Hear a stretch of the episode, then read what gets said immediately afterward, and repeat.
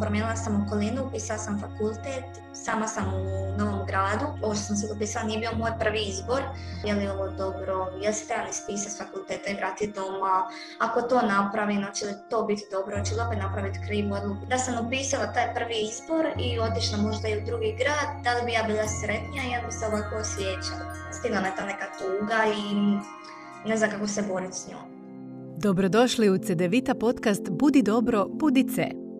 Svatko od nas ima loše dane. Znate one kada bi se najradije samo bacili natrag u krevet, pokrili dekom preko glave ili proveli dan gledajući Netflix. Kako oprostiti sebi jer se osjećate loše i kako dozvoliti sebi da potražite pomoć, saznajte u današnjem razgovoru naše psihologinje Tijane i mlade studentice Ivane.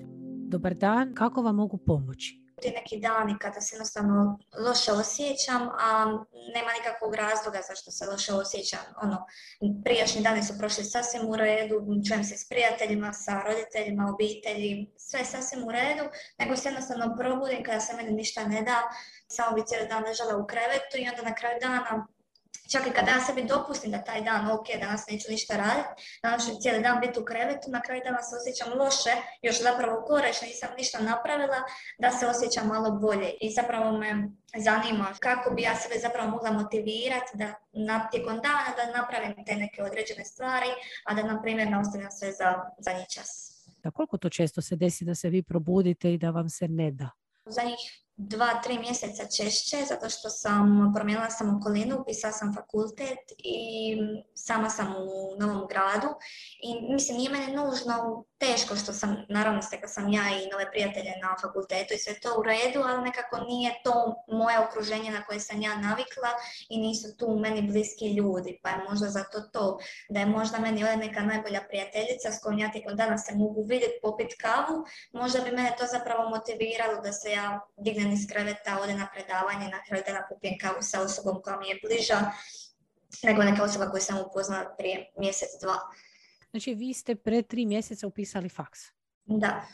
I jeste zadovoljni sa svojim izborom fakulteta? Ovo što sam se upisala nije bio moj prvi izbor, jer na prvi izbor nisam uh, upala i onda je nekako to se bilo u zadnji čas i ja nekako nisam bila svjesna je li ovo dobra odluka koju ja radim i zapravo je taj neki stres prevladao prije upisa na fakultet i zapravo nekako mislim da su te neke tek stvari mene stigle kasnije jer općenito, na primjer, desilo mi se da sam imala neku svađu sa prijateljicom, imali smo malo težak odnos i taj odnos se prekinuo, ja sam ga odlučila prekinuti i mene to zapravo stiglo nakon dva mjeseca. Nekako koja sam doživjela da ona više nije tu u mom životu, stigla me ta neka tuga i ne znam kako se boriti s njom. Što vas rastužuje? ne rastužuje mene ništa vanjsko, nego jednostavno moje misli, moje misli da je li ovo dobro, je li se trebali ispisati s fakulteta i vratiti doma, ako to napravim, će li to biti dobro, će li opet napraviti krivu odluku, jer ja i dalje to sam nakon tri mjeseca zapravo nisam sigurna je li ovo dobra odluka koju sam ja napravila i to me nekako malo zapravo muči, ali opet na kraju dana razmišljam kao proba još malo, nekako vrijeme će učiniti svoje. Borim se zapravo sa svojim vlastitim mislima. Mislim da su mi oni najveći, zapravo vamo reći, neprijatelji. Neprijatelji ili prijatelji, tako, ne nužno naše misli. Možda čak nekad nas i čuvaju, znate sad, ovo što ste vi meni rekli, je tako, to su neke, mogli bismo reći, dijelom egzistencijalne misli. Zašto to kaže? Zato što ste vi jako mladi. Ono što je za vas trenutno egzistencijalno, to je definitivno jedna od tih stvari je fakultet. Znači, to je jedan izbor gdje ćete se usmjeriti u svom životu. Je tako? To je prva, mogli bismo reći, velika odluka koju ste vi, pretpostavljam, morali donijeti. Ja sam još razmišljala zapravo i da pauziram ovu godinu pa da se možda uspijem pronaći kroz ovih godinu dana, pa da vidim kao, on nekako sam razmišljala, ono vrijeme ću učiniti sve, pa će možda biti malo kao pametnije, kako se kaže, no međutim moji roditelji nisu baš bili za to da pauzira, nego su rekli kao pokušaj, probaj, pa ako ne ide, odustaćeš, najgore što se može dogoditi da se vratiš doma. Ne mogu reći da sam imala pritisak s njegove strane, zapravo moja želja je bila da upišem fakultet, nije njihova bila. One bi poštovali moju želju i da sam ja odlučila nastaviti raditi, a ne jer sam završila strukovnu školu. Prihvatili bi tu moju odluku da sam ja odlučila ići raditi, ne ići na fakultet, ali nekako sam i ja sama opet možda u jednom trenutku ajde bar probaj, vidi, pa najgore što se može dogoditi da se vratim doma i nekako tim se i danas vodim da čak i ako nakon sad ne znam za mjesec dana odlučim ispisat se, najgore što se može dogoditi da se ja vratim doma i da zapravo se vratim na početak. U teoriji to sve zvuči vrlo, vi ste si to posložili. Da. Ja ću tu sad ostati još mjesec dana, pa ako pođe po zlu, ne sviđa mi se, lako se ja vratim kući. Da li vi zaista vjerujete u to? Zapravo ja u dubini sebe osjećam da sam možda se trenutno nalazi na pravom mjestu i da ne bi trebala to prekinuti, jer nije meni sad toliko kao što se tiče fakultet, po fakultet nije meni toliko loše kako možda sad izgleda kako ja pričam. Tijana ispituje problem s kojim Ivana dolazi u susret. Nalazi se na velikoj životnoj prekretnici, promjeni grada i upisu na studij. U takvim situacijama može doći do poremećaja prilagodbe, privremenog stanja koje nastaje kada se osoba ne može prilagoditi novonastaloj životnoj situaciji. Iako poremećaj ne traje dulje od šest mjeseci, simptomi se mogu nastaviti ako se uzrok ne ukloni. Najčešći simptomi su sniženo raspoloženje, umor, smanjenje apetita, gubitak energije, nedostatak koncentracije, gubitak samopouzdanja, nesanica, zabrinutost, učestale glavobolje i drugi. Kod djece i mladih prevladavaju smetnje u ponašanju, dok su kod odraslih prisutne emocionalne smetnje poput potištenosti ili tjeskobe. U svakom slučaju bitno je pitati pomoć kako bi se što prije i što bezbolnije prevazišlo ovu životnu poteškoću. Rekli ste mi da je taj fakultet drugi izbor. Da li je to ono drugi izbor u smislu ne, ili drugi izbor pa zapravo željela sam taj fakt. Znate zašto vas to pitam? Jer meni je psihologija, tako reći, bila drugi izbor. Mislim, nije mi bila drugi izbor, bila mi je i prvi i drugi. Jer sam se nečkala između glume i psihologije. I odlučila sam se za psihologiju. E sad, da li je vama taj drugi izbor otprilike sličan kao i onaj prvi ili je to daleko ispod prvog izbora? Drugi izbor je zapravo skroz različit što se tiče prvog izbora i zapravo je problem bio što sam ja bila baš vezana za moj prvi izbor i ja sam bila ja ću to prvo i to ću ili to ili ništa. I onda kada sam ja skužila da zapravo to baš ne ide tako, nisam uopće ni razmišljala o drugom izboru, tijekom zadnjeg razreda srednje škole. I onda kada je došlo, što se kaže, pet do podne, ja sam morala, ajmo reći, mm odlučiti koji je moj drugi izbor. I drugi izbor je samo bio ono što sam ja htjela i ono što sam mislila gdje se otprilike ja možda čak i mogu pronaći.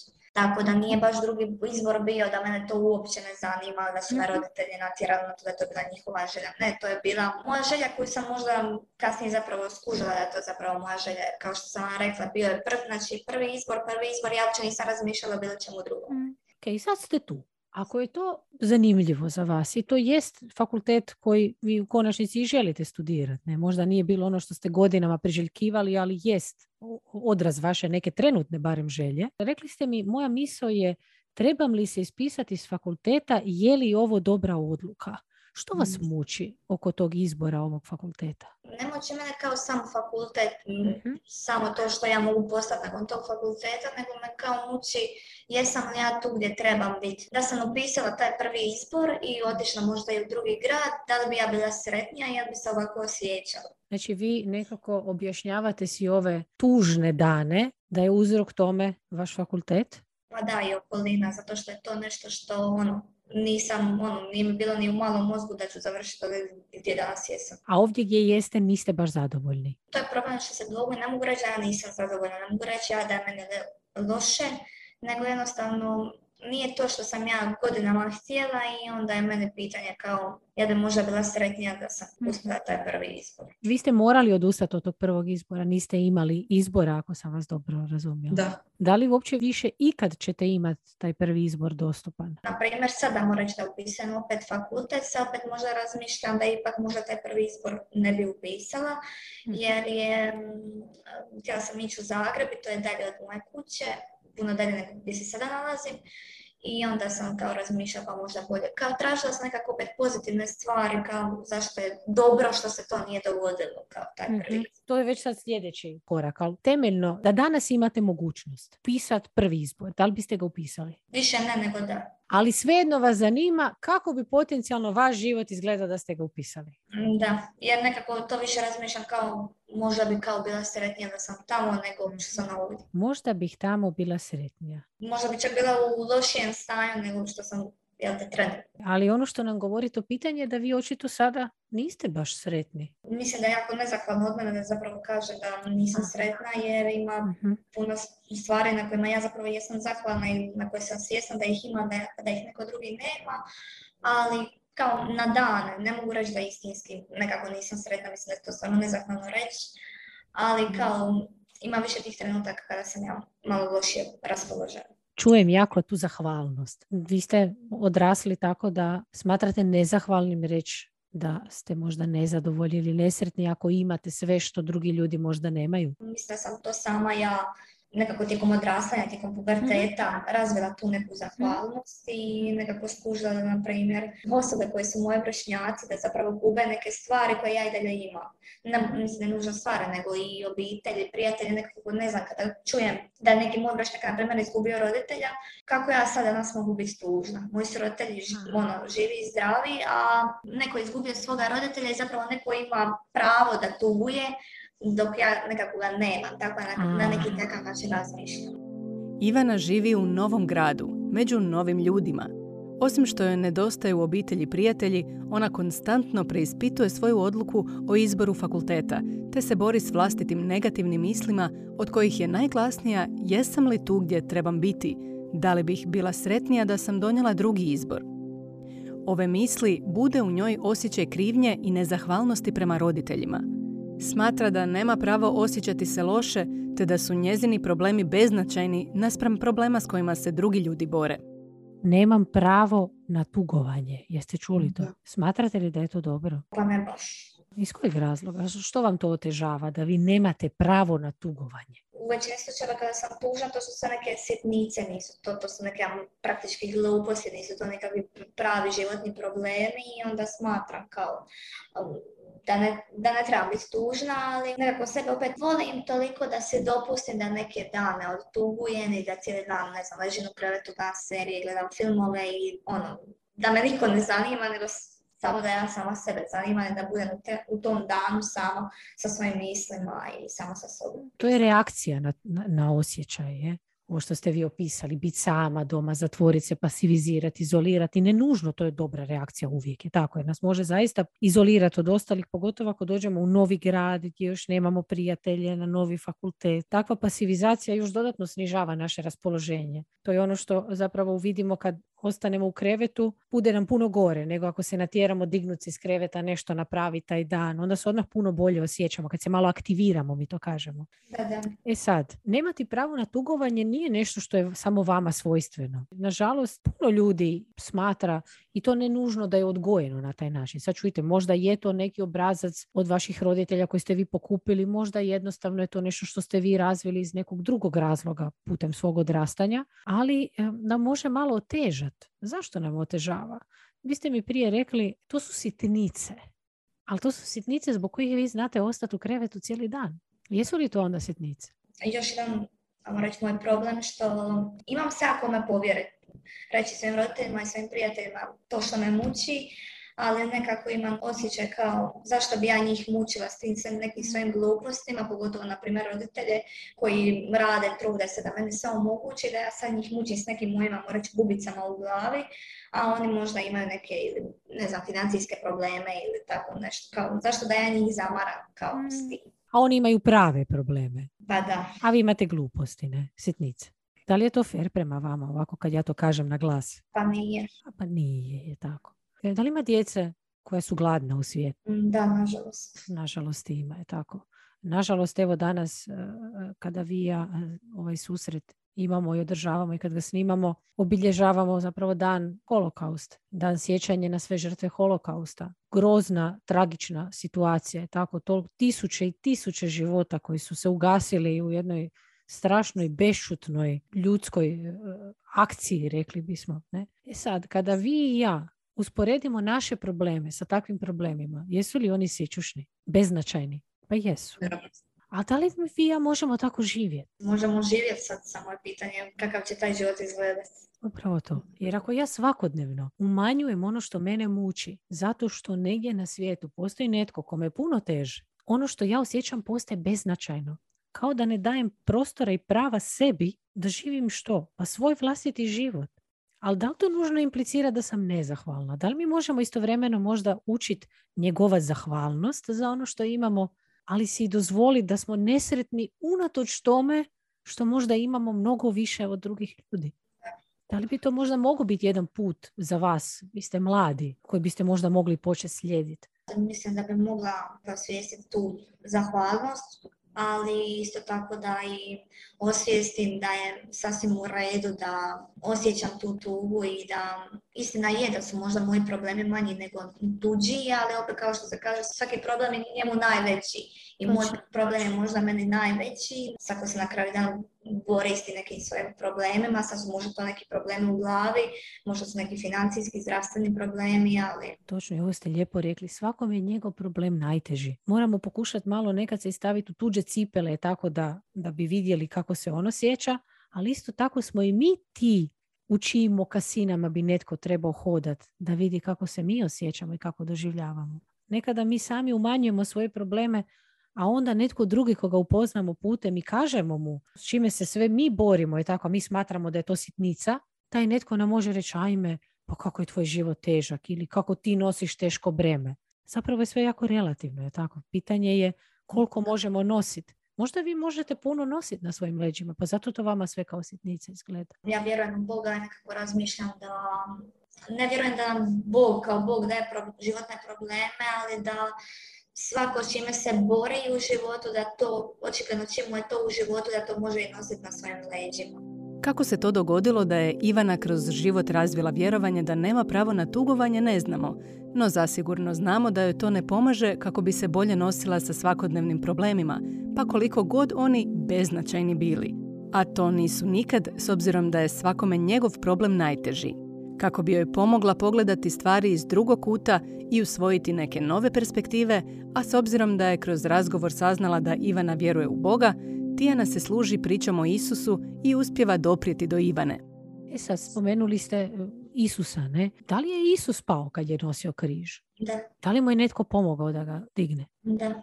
Da li onda to znači da možda i vi ponekad trebate pomoć? Problem je još jedan što ja rijetko kada zatražim pomoć i mm evo sad je možda, zapravo bih rekla da je možda sve zapravo prvi put u mojih 19 godina kad sam ja zatražila pomoć. Možda čak u podsvijesti mislim da je slabost uh, potraži pomoć, dok na primjer da je moja prijateljica meni došla i rekla slušaj, ja imam takav, takav problem, ja uopće ne bi razmišljala na taj način da je to njena slabost, nego bi rekla super, super što si mi došla, što si mi rekla, pokušat ćemo naći neko zajedničko rješenje, dok ja nekako malo teže. Ne zato što nemam kome to reći da pače imam, nego ne znam, osjećam da je to moja slabost kad bi ja rekla da sam ja tužna, da je mene loše. I... Da li znate od ste razvili tu ideju? Da je pitati pomoć jednako slabost? Pa zapravo ne znam, zato što ne bih rekla da to možda čak iz mog djetinjstva, zato što su moji roditelji uvijek mene govorili kao što god da te muči dođe, reci nam ono, da je kraj svijeta, pomoći ćemo ti, tako da mislim da to ne dolazi od roditelja, nego možda je glupo reći da sam takva rođena, ali možda sam to tako razvila tijekom odrastanja. Recite mi, što bi vas za vas značilo da ste slabe? Šta će taj drugi kome se ja kao povjerim šta će on kao misliti o meni, kao sada ako ja kažem ne osjećam se tužna zbog, na primjer, nove okoline, zbog faksa, da će mi možda kao reći pa ima i drugih, i ono, i većina tvojih vršnjaka isto ima takve probleme i kada to nije ništa novo. Ima možda čak neko to osuđivanje. A ko, na primjer, bi vam tako odgovorio? Rekli ste mi da imate ljude kojima se možete povjeriti. Da li bi vam roditelji tako odgovorili? Problem je što ne znam, ja ih nikad nisam je pitala. Aha. Koliko je realno da vam roditelji odgovore na taj način? Mislim da bi možda malo umanjili moj problem. Aha. Znači isto kao što ga vi umanjujete, zapravo očekujete da će ga umanjiti druga strana. Da. I što bi onda to za vas značilo? To bi bilo grozno da netko umanji vaš problem. Pa da, onda bi se ja loše osjećala kao što sam ja tebi uopće i dolazila potražiti pomoć ako ćeš ti samo umanji moj kao problem. I bili ste u pravu, niste trebali niš pitati onako je to glupost. Znači dobili biste potvrdu toga da vi zaista nemate probleme. Da, jer sada ja mogu na primjer reći, ej, posvađala sam se s najboljom prijateljicom ili ne, posvađala sam se s mamom, pa kao da mogu reći imam baš taj kao problem ili ne da Bože bolesna sam ili imam financijske probleme, pa kao, pa da mi taj neko može reći, aha, ok, to nekako mislim da moji kao problemi nisu pravi problemi. Možda je to zapravo razlog što ne dolazim tražiti pomoć. Ajmo ih nabrojati. Koji su to vaši problemi? A nisu pravi problemi. Ajmo ih zapisati. Osjećaj da nisam na mjestu u životu gdje bi kao htjela. Točnije ne, gdje nisam... Ajmo ga formulirati ovako možda. Nisam sigurna, to jest sumnjam u ispravan odabir fakulteta. Pa da. Što još? Nemam kao prijatelji koji su tu, ono, koji su mi najbliži prijatelji mm u ovome gradu, pa nekako i to me kao malo muči. Kao, nemam nikog svog, ali to tako reći. Nije niko u ovom gradu kom je blizak. Znači, moji najbliži prijatelji nisu sa mnom, a gradili ste te odnose godinama. Ok. Da. Koji je treći problem vaš? Previše negativno zapravo razmišljam i rekla bi još da me to negativno razmišljanje zapravo dovodi da da ništa ne napravim u danu, da se ne pokrene, obaveze su tu, čekaju i onda dođe za njih tren i onda se opet stresiram i onda opet bude kao nisam dovoljno dobra, ne trudim se previše, ja ležim u krevetu, a ono, obaveze su tu, a zapravo kao sve je dobro, a ništa nije dobro. I recite mi kako se u gradu snalazite u kojem ste? Pa dobro. Znači grad vam se sviđa, njega ne smatrate problemom? Ne. Ok, ja ću ih za sad pročitati pa ćemo vidjeti da li je to sve. Ajde ovako. Zamislite da sam ja, vi. To jest da ja dolazim kod vas na razgovor. Ja vam dolazim sa ovim problemima. Nisam sigurna jesam li odabrala dobar fakultet. Zapravo stalno se pitam da li bi bilo bolje da sam išla nekim drugim putem nego li ovaj koji sam odabrala. Ali imam još jedan problem. Ocelila sam se u novi grad i svi moji prijatelji ostali su tamo gdje sam prije živjela. Ovdje sam upoznala neke nove ljude, ali zapravo nitko od njih mi nije blizak. Imam česte negativne misli. Napadaju mi, vrte mi se u glavi i često taj govor bude samo kritizirajući prema meni. Razmišljam kako sam kriva, kako sam nezahvalna, kako ništa ne stižem, ništa ne uspijevam i ne trudim se dovoljno i donosim krive odabire. I sve to zapravo na kraju često rezultira sa mojom prokrastinacijom i odgađanjem obaveza i nalazim se zakopana u svojim obavezama koje onda često rješavam u 5 do 12. Što biste mi rekli? Jesu li moji problemi tako beznačajni? Pa ne. A ako su vaši, jesu li onda isto toliko beznačajni? Pa ne bi trebali biti. A jesu li ili ne bi trebali? Pa ovako sad, ono, kao što se stavi na papir, nisu to tako neke sitnice. Nisu neki ogromni problem koji, koji ono, nema izlaza, ima naravno izlaza, mhm. ali ono... Ivana gaji još jedno vjerovanje koje otežava proces prilagodbe, a to je slabost je pitati pomoć. Povrh toga, duboko u sebi se boji da će, ukoliko se uopće usudi pitati pomoć, drugi minimizirati njezin problem. A to bi bilo strašno, jer bi dobila potvrdu da su njezini problemi zaista beznačajni. Kako bi joj pomogla promijeniti ova vjerovanja, Tijana vodi Ivanu u kreiranju popisa njenih problema. Kako bi joj pomogla objektivnije sagledati cijelu sliku, pozivaju da ih pogleda kao da pripadaju nekom drugom. Uspjeva u tome. Ivana se sve više otvara prema novim, zdravijim vjerovanjima. Ima pravo osjećati se tužno i ima pravo pitati pomoć ovo ste sad lijepo razlučili. Znači ovo niti jedan nije problem koji vi morate prihvatiti. Je tako, jer ima nekih situacija životnih u kojima mi nemamo mogućnosti pretjeranog utjecaja. Na primjer pandemija. Jesmo li vi ja izabrali ovo što se događa? Ne. Pa nismo. Što možemo? Možemo se samo tome pokušati prilagoditi, je tako? Niko nas ne pita. Točno, nauči živjeti s tim. Znači, nemamo odabira, nemamo rješavanja. Znači, tu ne radimo problem solving kad imamo neke probleme koje nam život donese, jednostavno ih nekad moramo prihvatiti. Smrt voljene osobe, je imamo ikakvu ingerenciju tamo. Neka teška bolest. Što možemo napraviti sa bolešću? Pa mi nužno samo potražiti liječničku pomoć. Točno i što? Pokušati što kvalitetnije živjeti sa tom bolešću. Ali ne možemo ju promijeniti. Da, ne možemo mi samo sa pucnim prstima i reći mi ćemo sad biti zdravi ili neko drugi nama blizak. Ono što ste vi lijepo primijetili je da vaši problemi su problemi na kojima se može raditi. Da. I, I, to je ljepota tih problema, je tako? Znači, i sad pažnja, da li su zato oni onda beznačajni? Samo zato što imaju potencijalno rješenje? Pa nisu.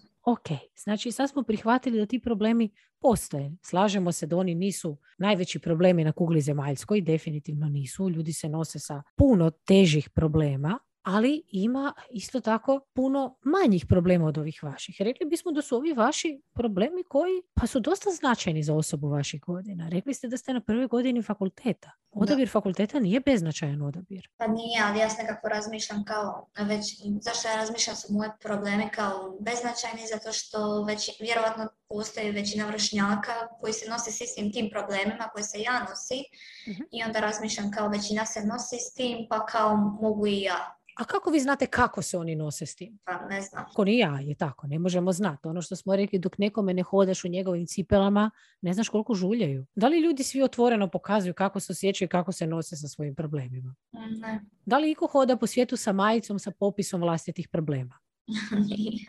Hvala Bogu, inače ne bi. Gdje bi nam bio kraj, niko se nikad ne bi zaljubio u nas. Ovaj, malo se šalim, ali nekad, evo, možda sad samo kratka digresija. Ovaj, meni je partner rekao par godina nakon što smo prohodali da je znao da sam na majici nosila sve svoje probleme, da ne bi nikad bio sa mnom. Mislim, u jednoj svađi naravno, ali eto što želim reći, da nitko od nas je tako ne ide okolo po svijetu baš sa popisom svojih problema koji uručuje drugim ljudima. Mi stalno mislimo da drugim ljudima oko nas bolje, lakše, da su oni bolje nose sa svojim teretom. To uopće ne mora biti istina. Možda neko isto ima ovakve probleme kao ja, pa mu teže padaju, možda se još teže nosi svojim problemima nego ja. Ali ono što je bitno je da možda počnemo učiti ne uspoređivati svoje probleme s tuđima. Jer od toga nemamo nikakve koristi. Vaši problemi ne idu nikom drugom, ni iz džepa ni u džep, nego samo vama. Kao i vaša rješenja. Tako, jedino koga briga zapravo za vaše probleme rješenja su... A samo mene. ne, još netko koga vi inače niste do sada uključivali. A to su ljudi koji vas, vole. koji vas vole. Točno. Da li bi možda jedan iskorak u jedno novo, novo ja mogu za vas biti da možda po prvi puta porazgovarate s nekim o svemu ovome osim sa mnom, ne? nekoga iz bliskog kruga? S kim biste mogli možda porazgovarati? Malo, tako desetak dana sam rekla svoj najbolje prijateljici kao što me muči i mislim, ona je moje godište se problema zapravo nosi koji ja pomogla mi je na način da nije mi nužno rekla slušaj sad ti ćeš to riješiti tako, tako i tako, nego mi je rekla kao, pružila mi je podršku i rekla da ni, ono, nisu to gluposti i da će to se proći i da su to jednostavno prolazne stvari s kojima se sad nosimo i da ono nije kraj svijeta. Rekla mi je kakva sam ja navela neke ono, moje pozitivne osobine koje su me u tom trenu usračile.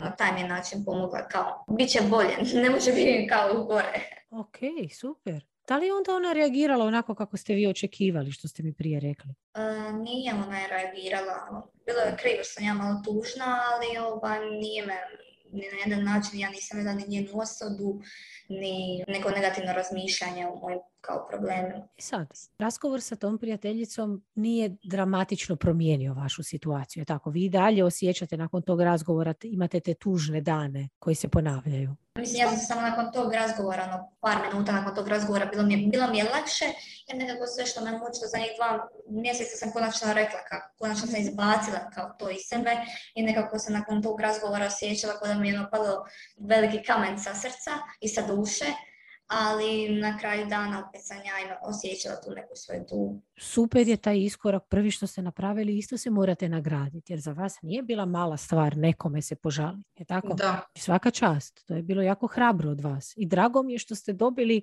povratnu informaciju koja je drugačija od one koju ste očekivali, je tako, koji ste se bojali da će vam neko umanjiti problem. I nije to napravila prijateljica. To znači da je ta prijateljica kao prvo i dobra prijateljica, je tako? Ona nije u gradu gdje živite sad. A nije. Nije. Da li bi vam možda pomogao, to je moje pitanje, ja ne znam, razgovor s roditeljima? Možda bi kao u početku kad bi ja rekla kao bili kao nisu to neki veliki problemi, ali mislim da bi mi na kraju kao dana pomogli i dali mi neki dobar savjet. Da li možda se možete isto osigurati obzirom da se bojite da će roditelji malo umanjiti u početku, a zašto bi umanjili? I zato što često roditelji to rade kako bi nekako ublažili taj teret, je tako, a rade suprotno, ne, suprotan je efekt, ali zapravo što želimo kad kažemo nekom, ma nije to tako strašno, mi što pokušavamo s time drugoj osobi?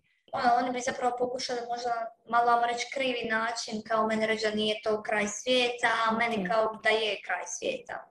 Ok, super, super, to sam htjela čuti, jer često ljudi ne znaju kako pomoć. Ne? Pa onda čisto da bi kao vam pomogli i kažu, ma nije to tako strašno, vidjet ćeš proći, a vi bi najrađe urlali, ne? Unutra rekli, ali moraš doživjeti, to je meni užasno, ne? Oni, ma nema, sve će to proći. Ali nije da oni to u istinu umanjuju, nego umanjuju samo jezikom jer ne znaju kako drugačije reći. Ne? Ali da biste se od toga zaštitili, da li možete reći možda unaprijed roditeljima, evo prije nego što krenete u taj razgovor na početku, reći možda mama i tata imam nešto što bih voljela razgovarati s vama i molim vas, ajde mi nemojte reći, ne znam, evo ovo što vam smeta, da će to proći, da je to sve jednostavno i jer mene to dosta muči. Željela bih da shvatite ozbiljnost toga što ću vam reći. Da li bi to mogao biti dobar uvod? Pa mislim da bi samo bih možda malo prestrašila, pa bi onda oni očekivali ko da se dogodilo ono, ne znam ti ja šta, Aha. pa bi možda opet... Još gore? A ne, možda bi čak neko vam reći tako malom manipulacijom zapravo rekla, a dobro je, to su neki manji problemi, riješit ćemo kao. Jer možda kad bih rekla tako kao, nemojte se sad kao ljutiti, pokušajte mi pomoć, možda bi sam mislila kao ono što se sad dogodilo, a zapravo onda kad bi čuli moj kao problem, Aha. dobro je kao, pokušat ćemo kao riješiti. E sad, što ste tu saznali onda? Da li je potreba nikakav uvod u taj razgovor? Pa da. Kakav će to biti uvod? Što vi možete reći? Kako možete pristupiti? Pa mogu pristupiti kao sa pozicije da se nekako jednostavno u zadnjih par mjeseci osjećam loše i da zapravo mi ne treba njihova pomoć koliko njihova podrška. Da će zapravo biti sve dobro, da su oni tu ono, svako Znam ja da su oni tu u svako doba i noći i dana i da ih sad nazovem, da ih nazovem u ponoć, da bi oni bili tu, ali nekako možda mi kao trebaju to reći. Kako bi joj pomogla dodatno pobijediti strah od promjene, Tijana se zajedno s Ivanom priprema na potencijalni razgovor s roditeljima. Fokusiraju se na moguće roditeljske reakcije, posebice na tendenciju koju mnogi ljudi imaju, a to je minimiziranje problema sa svrhom pomoći. Dakle, kada nam netko kaže, ma dobro, riješit ćeš ti to, sigurna sam, ili ajde daj, nije to tako strašno, to ne znači da smatra naš problem malenim i beznačajnim, već nam nažalost neuspješno pokušava umanjiti problem kako bi nam izgledao lakši za nositi se s njim. Što vas je sada dirnulo? Koliko volim svoje roditelje, ne želim ih e, maltretirati, jer kako smatram kao imaju oni dovoljno briga kao da bi se nosili sa nekim mojim bubicama u glavi zato što znam da bi se zapravo oni, kad bi ja danas, na primjer, rekla slušaj, muči me to i to, da bi oni večeras legli u krevet i bili tužni zbog mene. I zato na neki način možda ne želim reći svoje probleme jer kao da se oni ne bilo što osjećali zapravo. Ajde ovako, da li mislite da bi vaši roditelji bili manje tužni da mogu vidjeti vas kako ste sami u novom gradu i tužni a ne želite s njima porazgovarati o tome. Pa ne bi bio još više tužni. Da li onda možete vjerovati svojim roditeljima da su oni dovoljno veliki, jaki i odrasli da mogu podnijeti vašu tugu i pomoć vam da se vi uspješnije nosite sa svojom tugom? Da.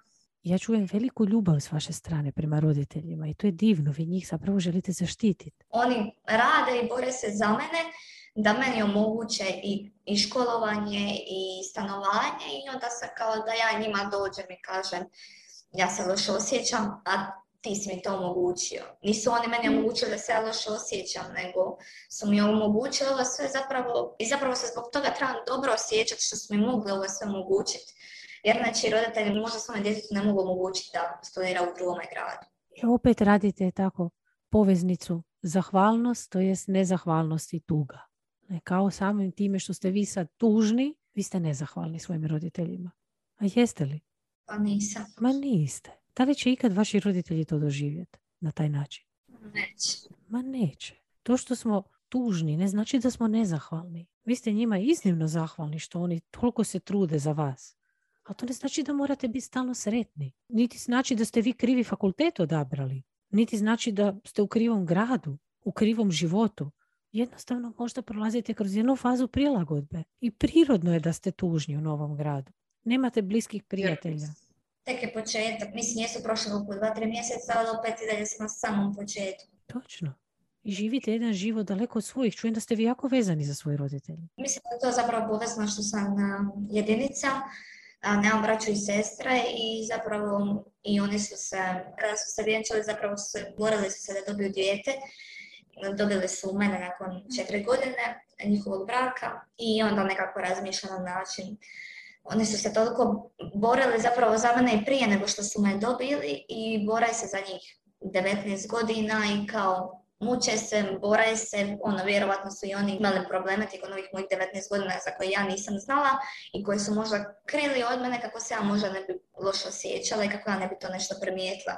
Tako da možda zapravo i ja krijem neke svoje probleme kako se oni ne bi loše osjećali. Zaboravljate jednu bitnu razliku između vas, a to je da su oni roditelji, a vi ste dijete. Da. Da li sve ovo što ste rekli jest malo u opisu roditelja? Roditelji kriju probleme od djece, je tako? Pa da, da, on, djeca to ne primijete da se ne bi osjećala loše. Ili postepeno vremenom je tako što više, možda je tu i dobra škola za svakog roditelja, pa i za vas kao budućeg roditelja. Možda opet ne krit sve probleme, tako, nego vremenom djetetu prikazivati onoliko dijela problema koliko dijete može prihvatiti, vidjeti, razumjeti u određenoj dobi. Upravo zato da se ne desi ovo možda da onda i dijete počne u potpunosti prikrivati svoje probleme i misli da se mora samo nositi s njima. Vas su vaši roditelji htjeli zaštititi jer ste vi njihovo dijete, ali možda vi ne morate baš toliko štititi svoje roditelje. Vaši su roditelji jaki ljudi. Oni su roditelji. Ako im date sebe i svoju tugu, dajete im u potpunosti sebe i omogućujete im još jednom što? Pa da budu i dalje malo roditelji. Vi ste otišli u drugi grad studirati. Vi ste odrasli. Da li mislite da je roditeljima to lako prihvatiti? Pa nije. Pa nije. Počinjete živjeti svoj život. Probajte zamisliti. Probajte se malo staviti u cipelo roditeljske. Odgajate dijete 19 godina. I on samo ode. A? Kakav to mora biti osjećaj? Možda čak ima i gore nego meni. Ali opet nemojmo raditi usporedbu u smislu neke paralele. Ajmo samo pokušati vidjeti njihovu stranu. I Tako nije ona ni gora ni, ni bolja od vaše. Ona je njihova. Ali što zapravo biste vi njima omogućili ako im malo dođete sa svojim problemom? Da oni opet budu Roditelji. Roditelji. Da se osjećaju da su i dalje roditelji, ako sam ja otišla i da mi i dalje mogu pomoći, to je njihov zadatak. da li je onda to nešto loše ako vi svoje roditelje pitate pomoć? A nije, da pače. Pa da pače. Okay. Da li ćete onda pitati svoje roditelje pomoć, možda kao neki sljedeći korak? Pa mislim da hoću. Ok, drago mi je. Tijekom razgovora o roditeljima Ivana postaje jako emocionalna. Ne želi biti na teret roditeljima, već ih želi zaštititi. Kako bi joj pomogla vratiti se u svoju ulogu djeteta, Tijana joj pomaže promijeniti perspektivu i prisjetiti ju da u cijeloj toj priči roditelji su oni. Odrasli i snažni roditelji koji su sposobni nositi se sa svojim i njezinim lošim osjećajima i kojima će i ona svojim upitom pomoći da se i dalje osjećaju kao roditelji, s obzirom da je ona već velika djevojka koja se otisnula u svoj život daleko od kuće. Ajmo vidjeti još za kraj šta bi moglo biti nešto što bi vam moglo dodatno pomoći. Rekli ste mi da nemate bliskih prijatelja tamo. Da li ste razvili neke rutine, neke aktivnosti osim fakulteta? Da li idete na neko vježbanje? Da li se bavite možda nekom grupom, ne znam, keramike? Da li biste negdje mogli otići da malo budete među ljudima, da upoznate neke e, nove ljude s kojima se možda možete sprijatelji, da ispunite vrijeme, da niste puno doma? Da li ste u takvom smjeru možda krenuli već do sada? Trenutno nemam nikakvu drugu aktivnost osim fakulteta i nekako sam rekla sebi kao ajde u početku kao upoznaj grad, upoznaj fakultet, upoznaj društvo na fakultetu, pa kao postepeno pa ako budeš htjela obići, ne znam, teretanu, neke treninge ili ne znam, neki kao posao par sati dnevno, ali sad pošto se pogotovo zadnjih dana tako osjećam malo lošije, sam razmišljala, sad dolaze ispiti, ali kada završe ispiti da pronađem ili neki posao, nekako samo da kao na neki način zaokupiram kao svoje misle, da se fokusira na nešto drugo, a nekada dođe s fakulteta u stan, da sam opet ja sama kao sa svojim mislima. Nije to nužno loše, ali opet je bolje da bar ne znam dva, tri sata dnevno budem sa drugim ljudima ono, u drugčijem okruženju. Znate zašto sam vas to pitala? Ne, predložila ne toliko da zaboravite svoje misli, nego da stvorite novi život. Jer to je ono što vama fali trenutno, je tako? Vi ste u novom gradu i otišli ste, ostavili ste za sebe jedan život. I sad morate izgraditi novi. I kad vi izgradite taj novi život, naravno da će se te misli je tako postepeno prorjeđivati, jer te misli sve vaše preispituju vašu trenutnu situaciju. Jeste li vi dobar izbor napravili i još imate vremena. Živite u stanu, sami, osim fakulteta, imate hrpu vremena što za razmišljanje. I često onda misli krenu u crnom smjeru. Ali ako vi stvorite novi život, nove prijatelje, te misle će se jednostavno povući. I zašto? Jer neće više imati što preispitivati. Naravno, uvijek ćete imati neke negativne misli. Svih mi imamo, je tako. Ali Mislim, imala sam ih prije. Točno, i neće se one izbrisati. Ali ako ja dobro čujem, ne znam, ispravite me, ali čujem da zapravo tu fali jedan život koji treba izgraditi iznova. Pa da, rekla bih ja, jer sam ono prije imala život, imala sam svoje društvo, imali smo mi neku svoju rutinu, izaći na kavu, izaći vani i ne znam, učiti skupa i tako to, a sad, sad toga više nema, pa je sad, kao što ste vi rekli, potrebno zapravo izgraditi novi život, ali je opet potrebno i vrijeme za izgraditi novi život. Ne mogu ja u jednom danu i naći prijatelje i i društvo i posao i neke druge aktivnosti. I e, sad je pitanje od čega ćete krenuti ono što vam ja predlažem da si kao zadatak napravite, da sjedite i razmislite koji su vaši prioriteti. Što je ono prvo što trebate u svoj život ubaciti da taj život za vas postane ljepši. Možda su to prijatelji, vrlo vjerovatno u vašim godinama. Možda je to posao, možda je to trening, možda je to nešto 14. je tako, jer nitko od nas nije isti. Ali možda bi bilo jako dobro da idete jedno po jedno. Je tako, jer ako istovremeno pokušavamo sve, malo će nam ići teško. Je tako, možemo pokušati mic po mic napraviti stvari, ali ne možemo sad se dati i u posao, i u izlaske, i u... Pa sad, moje pitanje, znači za neki zadatak za vas, za inače za promisliti, a i već sada u susretu. Da li već vam pada na pamet što je to prvo što biste mogli, što bi vam najbolje diglo raspoloženje i obogatilo život tamo? pa možda uh, upisati neku fizičku aktivnost gdje se ono, ne nužno teretana, jer bi opet možda u toj teretani ja bila sama sa sobom pa bi sama okay. vježbala, ali neko grupno vježbanje, ali nekako prije bi ja često znala otići sa prijateljicom, na primjer nakon škole, nakon tih obaveza prošetat, ono, lagala neka večernja šetnja, dok sad sam to izgubila.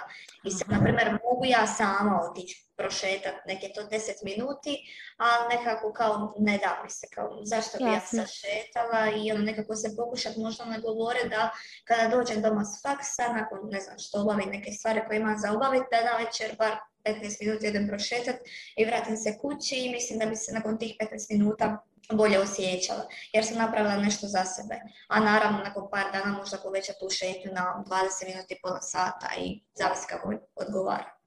Imate li nekoga s kim možete ići prošetati tih 15 minuta? Uh, pa imam, ali bi možda rađe za početak počela ono, šetati možda sama. Jer? Niste dovoljno sami?